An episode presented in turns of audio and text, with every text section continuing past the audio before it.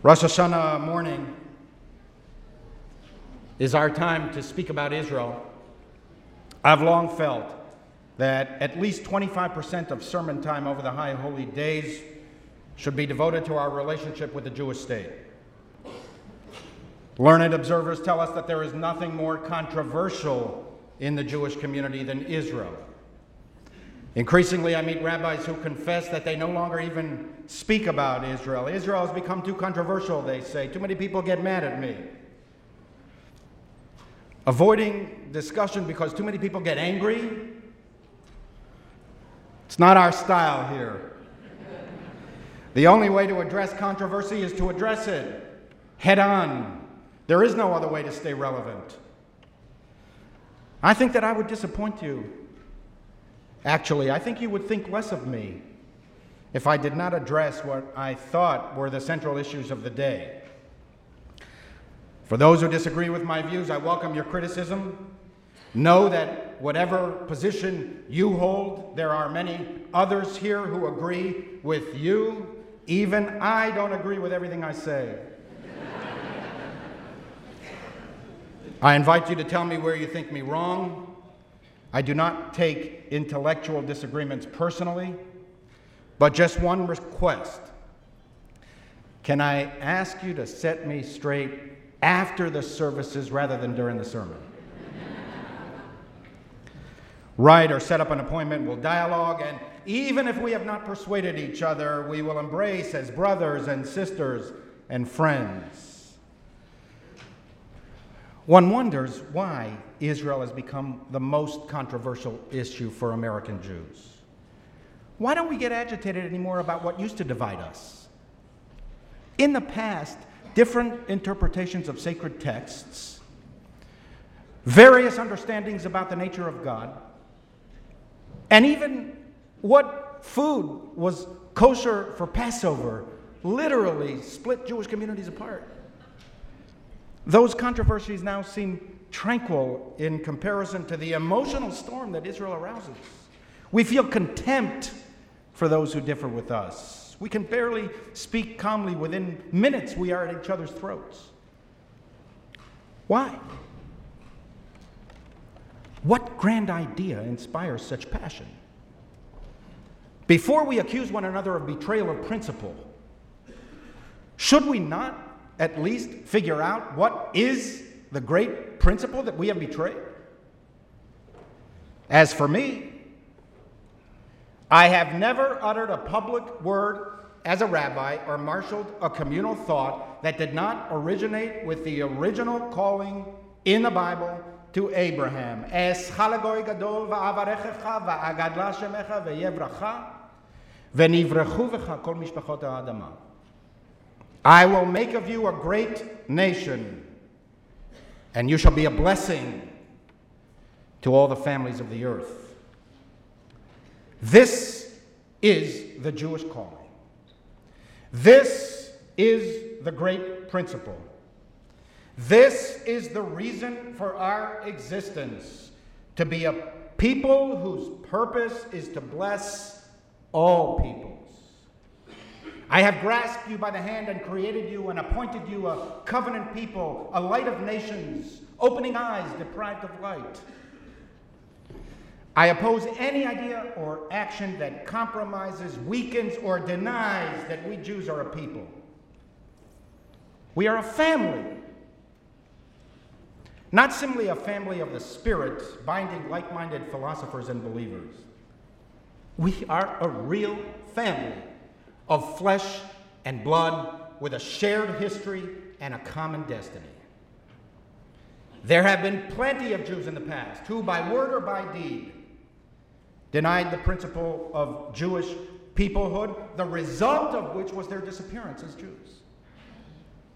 There are plenty of Jews today who, by word or by deed, deny Jewish people peoplehood. They too will disappear as Jews.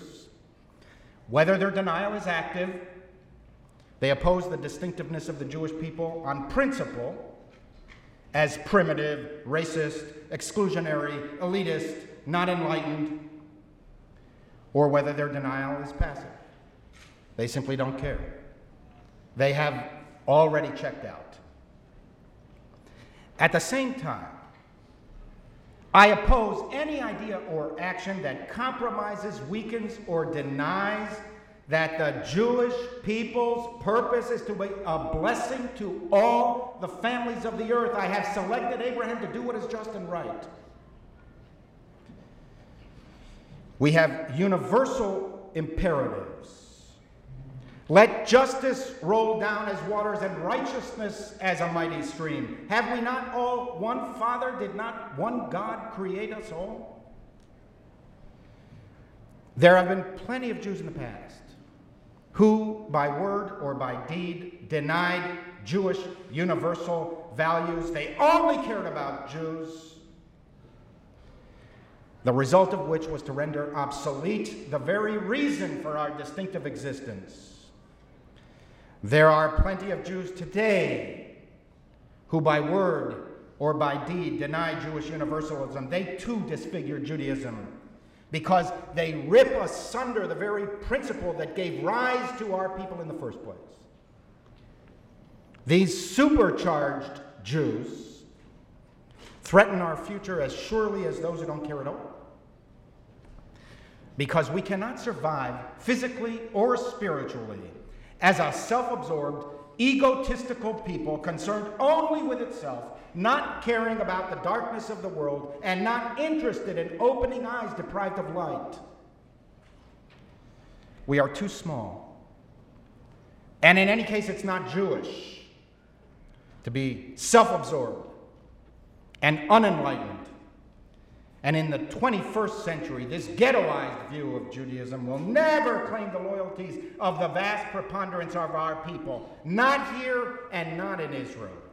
They would sooner walk away from Judaism than live in the ghetto. The reason that Israel so arouses us is that it is at the crossroads of these two foundational principles of Judaism Jewish distinctiveness and Jewish universalism. The great principle that we are constantly accused of betraying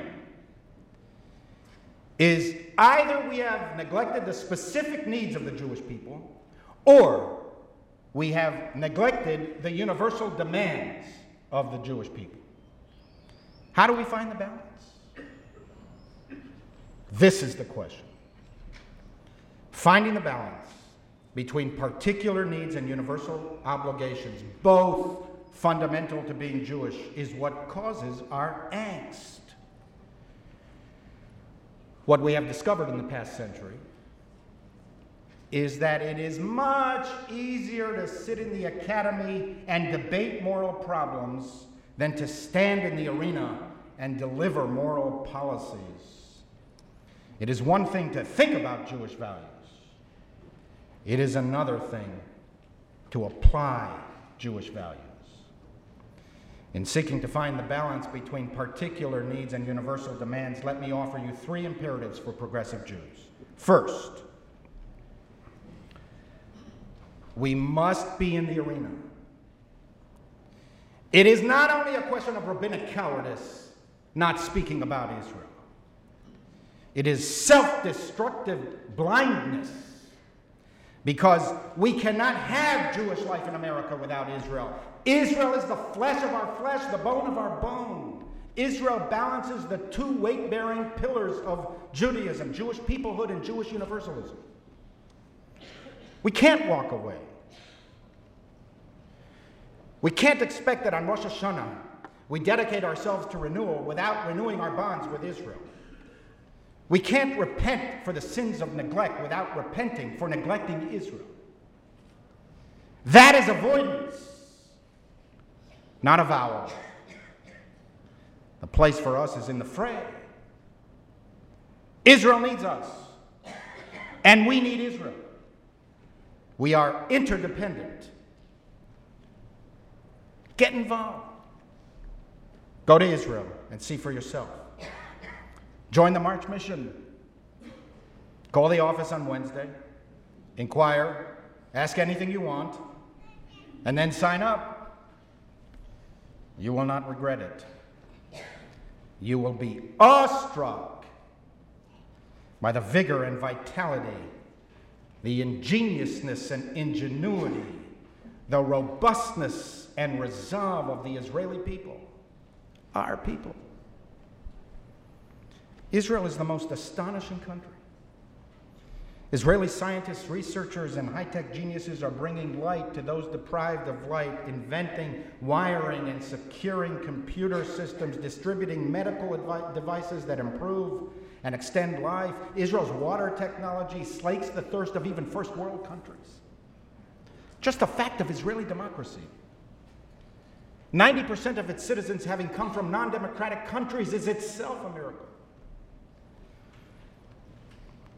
While Israel has lost past supporters, it has also gained new friends. Businesses and corporations are flocking to Israel to take advantage of the vibrancy, creativity, and problem solving capacities of the Israeli workforce. The recent wave of international terror has softened some of Israel's harshest critics, who now see in Israel a role model of how democracies can fight extremism. Even previously hostile Arab countries now realize that their true enemy is not and never was Israel, that Israel can be an ally in the struggle against extremism. Second, we liberal Jews should fight for what we believe. We should be a powerful voice for Jewish peoplehood. Precisely because so many progressives nowadays, Jews and non Jews, are conflicted about pride and patriotism. We have a critical role to play. Come on, if thousands of delegates to the Democratic National Convention can wave flags for four straight days, sing patriotic songs, and pledge allegiance to the United States, if the First Lady can unabashedly remind us that, the Amer- that America right now is the greatest country in the world, then certainly liberal Jews can unabashedly remind us that the Jewish state right now is the most eloquent expression of Jewish peoplehood in two millennia. The restoration of our family to Zion is a miracle of biblical proportions. We did it. We did it together, collectively. Out of the ashes, we reconstituted our dying people and restored ourselves to life and vitality. We were driven by the idea of Jewish distinctiveness, what Americans might call exceptionalism. Zionism is a movement to liberate the Jewish people, so persecuted, oppressed, despised, and decimated throughout history. Grounded in ancient Jewish values, modern Zionism is a secular liberal idea that was conceived and propelled by mostly secular and liberal Jews. Contrary to the accusation of our foes, Zionism is the pinnacle of enlightenment, the very manifestation of the great humanistic ideas of our age, the self emancipation, and self determination of a proud and ancient people that contributed so much to the human spirit. That's what liberals believe self realization, freedom, liberty. We should always be open to criticism. We should not be afraid of it. Pluralistic societies invite and encourage dissent. Israel is far from perfect. She is often well served by domestic and foreign critics, Jewish or not. True fans share their concerns.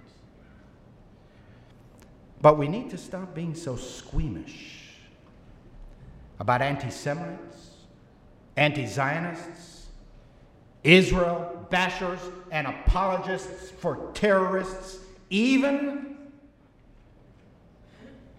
especially when they come from the progressive world. I too am a liberal. There is nothing in liberal thought that suggests that of all of the nationalisms of the world, the only illegitimate one is Jewish nationalism. These people have distorted liberalism.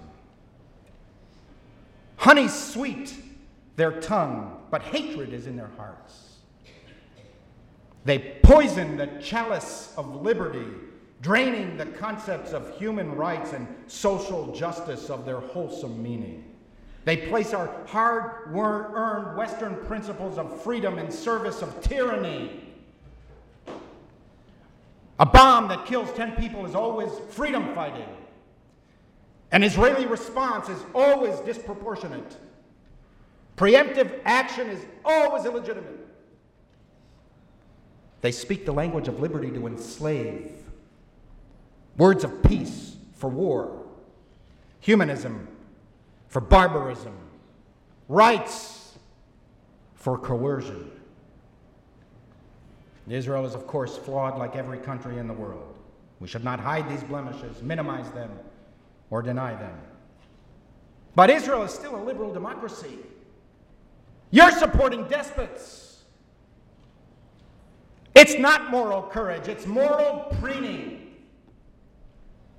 It's a disturbing form of political correctness that cannot be honest about third world atrocities. It sees no evil, hears no evil, speaks no evil, and Israel is caught up in and victimized by this political correctness gone amok.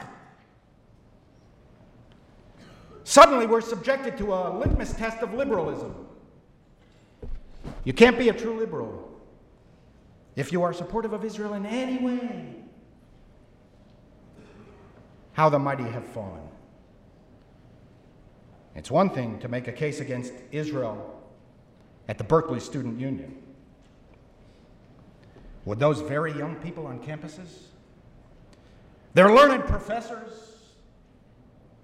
the folks who tell us how bad Israel is at every rally, retreat, or resolution, would they be willing to live even one month as a gay Christian or as an advocate for free speech and a free press in Hamas controlled Gaza or Hezbollah controlled southern Lebanon or Iranian controlled Syria or even in Ramallah? Lesbians, gays, bisexuals, and transgendered who live in the Muslim and Arab world are often oppressed and killed. They're thrown from the rooftops. LGBT Muslims and Christians escape to Israel to avoid persecution. I hope to introduce you to some of them when we go in March. Would the Presbyterian Church that recently di- voted to divest from Israel hold its convention in Gaza City? and resolve that its delegates stay for a year to minister to Palestinian Christians who are increasingly tormented? The very idea is preposterous. The only state in the Middle East where Christians are free is the Jewish state. To thine own self be true. What business do liberals have supporting those who oppress women, gays, minorities, and Christians? What business do liberals have in turning a blind eye to the suppression of free speech? What are liberals doing supporting anti democratic religious fundamentalist extremists? And they're not even embarrassed about it. The luxury of thought detached from the austerity of responsibility. Concepts without context the comfort of denial with no denial of comfort. What business does the British Labour Party have in defending anti socialist, religious fundamentalists, misogynistic anti Semites as Hamas and Hezbollah? Why does the leader of the Labour Party consider Hamas his friends? Just because they're anti Israel? And that's enough to outweigh everything else that European socialism affirms? And by what measure of decency do they thus abandon liberal Muslims who challenge the rejectionists and are trying to change their societies to look more like European social democracies? The world is turned upside down and inside out. You pretend that Israel is the worst abuser of human rights in the world and are willing to excuse the inexcusable. This is the fashionable bunk of our times. Mass, myopic, moral malignancy, the rage of the self righteous. It is a form of fundamentalism. It's one of the well known tendencies of liberalism that the great liberal thinkers of the ages have pointed out. Illiberal liberals. We can be as dogmatic, as doctrinaire, as absolute as the absolutisms we scorn. It's good to be held and to hold ourselves to high standards. But we should not allow in friend or foe the license of holding us to unrealistic standards ex- expected of no other nation. Context is not incidental to reality, context is reality. We should be more tolerant and more understanding, less dogmatic, and less certain. The real world is complicated. The study of diplomacy is not diplomacy. A lecture on human rights is not human rights. A class on the proper use of force is not the proper use of force. Implementation is much harder than intellectualization. The responsibilities of power weigh heavier on those who have the power of responsibility. How quickly France adopted many of the security procedures that it so criticized Israel for when Paris was terrorized. Problems become real, not when you read case studies in a textbook or stories in a newspaper. Problems become real when they become yours. For a certain type of person who has never experienced anything but Western freedoms, terror is just a word too opaque to be terrifying. Extremism is a cliche, not extremely concerning. Knifing a grandmother in the back is too remote to cut you up emotionally. This type of person can apologize for and even justify wanton cruelty because they themselves have never been knifed on the way to school, never been targets of missiles, never been at the scene of a mass murder, never had to pick up the body parts of a baby. All they know is the beneficent gift of Western liberty that they inherited without having to bleed and fight and sacrifice for the cause. Third, we liberal Jews should fight for what we believe. We should be a powerful voice for Jewish universal humanism. We should stop being so squeamish about the growth of Jewish extremism. It is a threat to Israel's existence. It is not only a matter of staying true to our Jewish spirit, it's also a matter of physical survival. International legitimacy is a security imperative. Every Israeli leader knew this. It's why Ben Gurion accepted the partition plan of 1947 despite its betrayal of past territorial promises.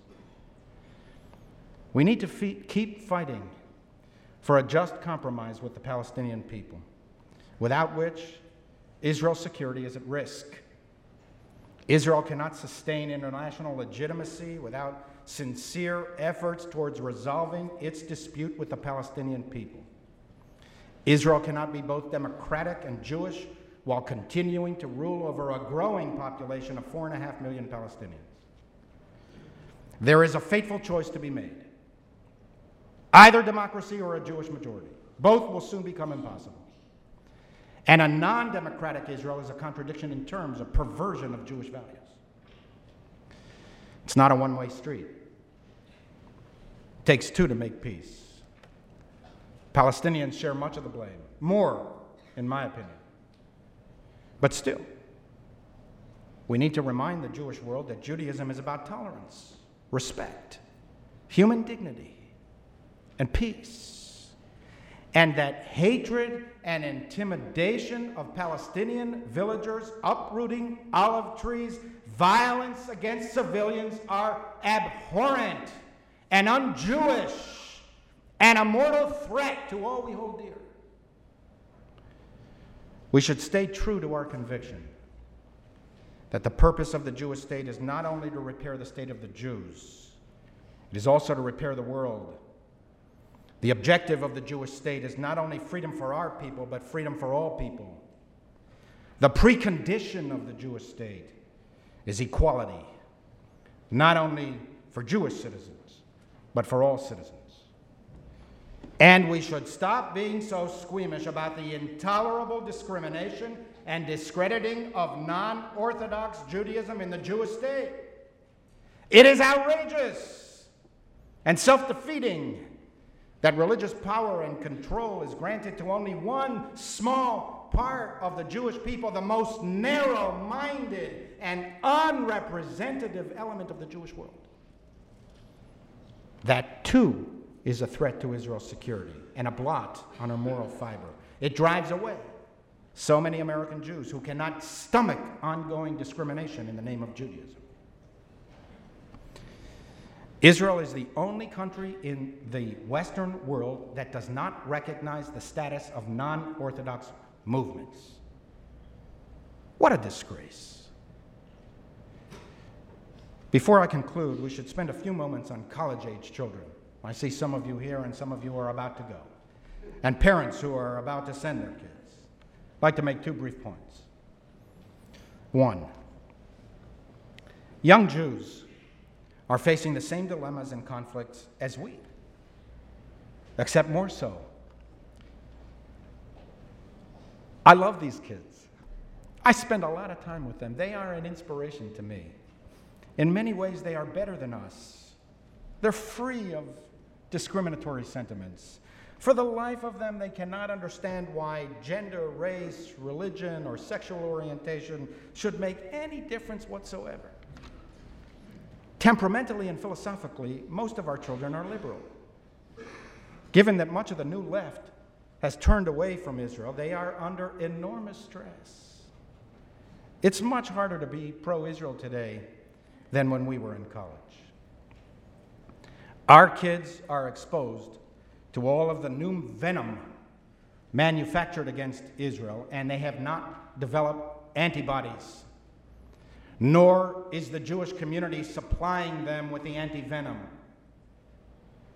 The BDS movement, single mindedly devoted to boycotts, divestments, and sanctions against Israel, has skillfully argued that all minority grievances are interconnected that you cannot support the rights of African Americans, Black Lives Matter, matters, Latinos, or the LGBT community and be pro Israel at the same time.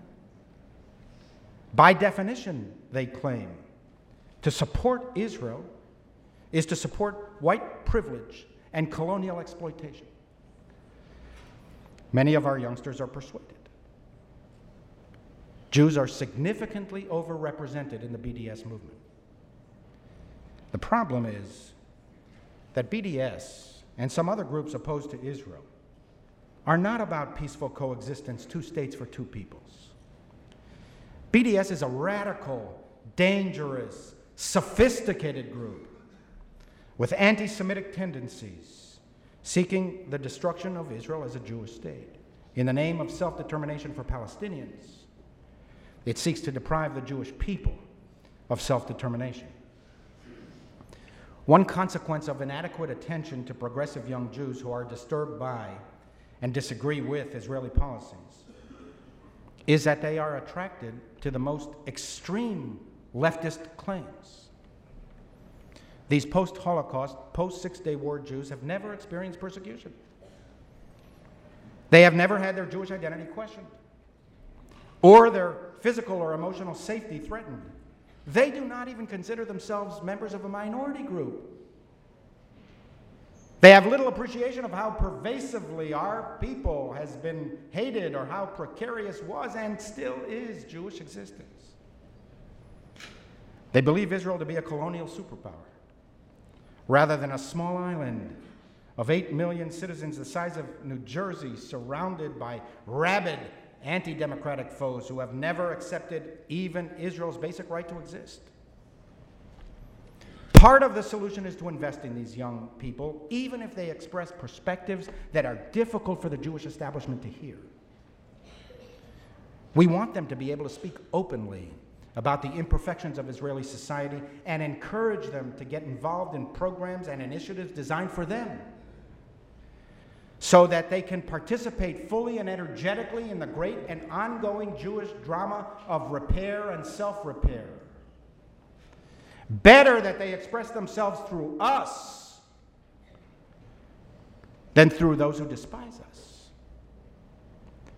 These young adults care. They are passionate. They are our own. If you are one of them, and you are here today or listening online, contact me. The door is open.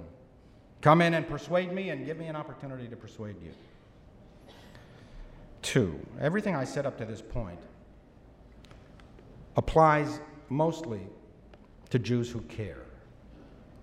Argumentation, agitation, and activism, these are all good signs that many of us are engaged.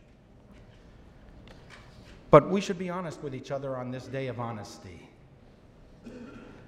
The central crisis of American Jewry is not that Israel has become the most polarizing of issues. It is that so many young Jews simply don't care. They are our children, the next generation, the future of our people. In many ways, our arguments about Israel are a Jewish thermometer. They measure the temperature of our commitment to Judaism itself. Anyone who has spent any time in the fields of Jewish education knows that identification with Israel tends to be in direct proportion to identification with Judaism. Identification with Israel is the consequence of Jewish identity, not its cause, especially for younger Jews. Jewish Jews identify with Israel if they identify with Judaism. If they do not identify with Judaism, they tend not to have strong feelings for Israel. The main lesson from the campuses is not what it says about this or that Israeli policy, although I do not minimize the effect that these policies have. Rather, what campus activity demonstrates more than anything else is how miserably we have failed to provide our youngsters with the basic language of Jewish life. Many, I think most, are Jewishly illiterate. They have little appreciation of Jewish peoplehood and little, understanding of Jewish values. They have universal sentiments. We've done a good job on that. But Judaism's universal mandate, ripped from its particularistic moorings, is not Jewish universalism, it's just universalism. Jewish illiteracy, in my view, is the main reason that young Jews are completely overwhelmed and outmatched by people who actually know what they believe, even if their beliefs are nauseous. Our kids so intelligent, articulate, curious, and resourceful are, stuck, are struck dumb by aggressive, single minded Israel bashers and Jew haters and have no idea how to respond. They can speak so convincingly about racism, sexism, elitism, classism, and chauvinism. They move us with their idealism, optimism, egalitarianism, pluralism, liberalism, humanism, and altruism, but they are inarticulate about Judaism, let alone Zionism. And now, when they are in college, now, we want to invest Judaism in them. How? And with what? Now, when they are in college, we remember that love of Israel is a value we cherish. The investments need to be made earlier. By the time our youngsters get to college, it is late. They are empty Jewish vessels that cannot be quickly or comprehensively filled. We must invest much more in the Jewish future. It is not too late, but it is late. We need to invest in Jewish schools. We need to invest in Jewish camps. And above all, we need to invest in synagogues where most families who still want to be Jewish congregate. Last year, I spoke with you about our citywide teen initiative intended to attract many, many hundreds of New York City Jewish teenagers. We haven't yet launched because, despite dozens of interviews, we have not yet identified the leader who we think can do the job. We are still interviewing continuously. I am optimistic that we will find our person, and when we do, we will notify you and ask you to hold us to the promises we made. And when we deliver what we promised, we're going to ask you for your financial support. Teens are the weakest link in the American Jewish community. For most of Jewish history, it's been hard to be a Jew. America is exceptional. Outside the United States, it is harder to be a Jew. For some reason, God has decreed a rocky and thorny road for our people. Looking back through the centuries, it has been a long, hard, tragic march from Sinai. But the journey has also been filled with exhilarating accomplishment, transcendent meaning, and noble purpose. I am grateful to God for making me a Jew and for allowing me to reach this season. I feel blessed to spend a few days in the sun, linking the generations in our eternal quest for meaning. I hope that our children will do what their ancestors have done walk the hard path with faith in the ultimate redemption of our people and all peoples. I hope that they will not lose faith. I hope that they will continue to seek peace and pursue it. I hope that they will find the way, hidden from their parents, to make real the vision of the prophet Isaiah. They shall beat their swords into plowshares and spears into pruning hooks. And I hope that our children will not stop there. In the words of the great Israeli poet Yehuda Amichai, don't stop after beating swords into plowshares. Don't stop. Go on beating and making musical instruments out of them. Whoever wants to make war again will have to turn them into plowshares first. Amen.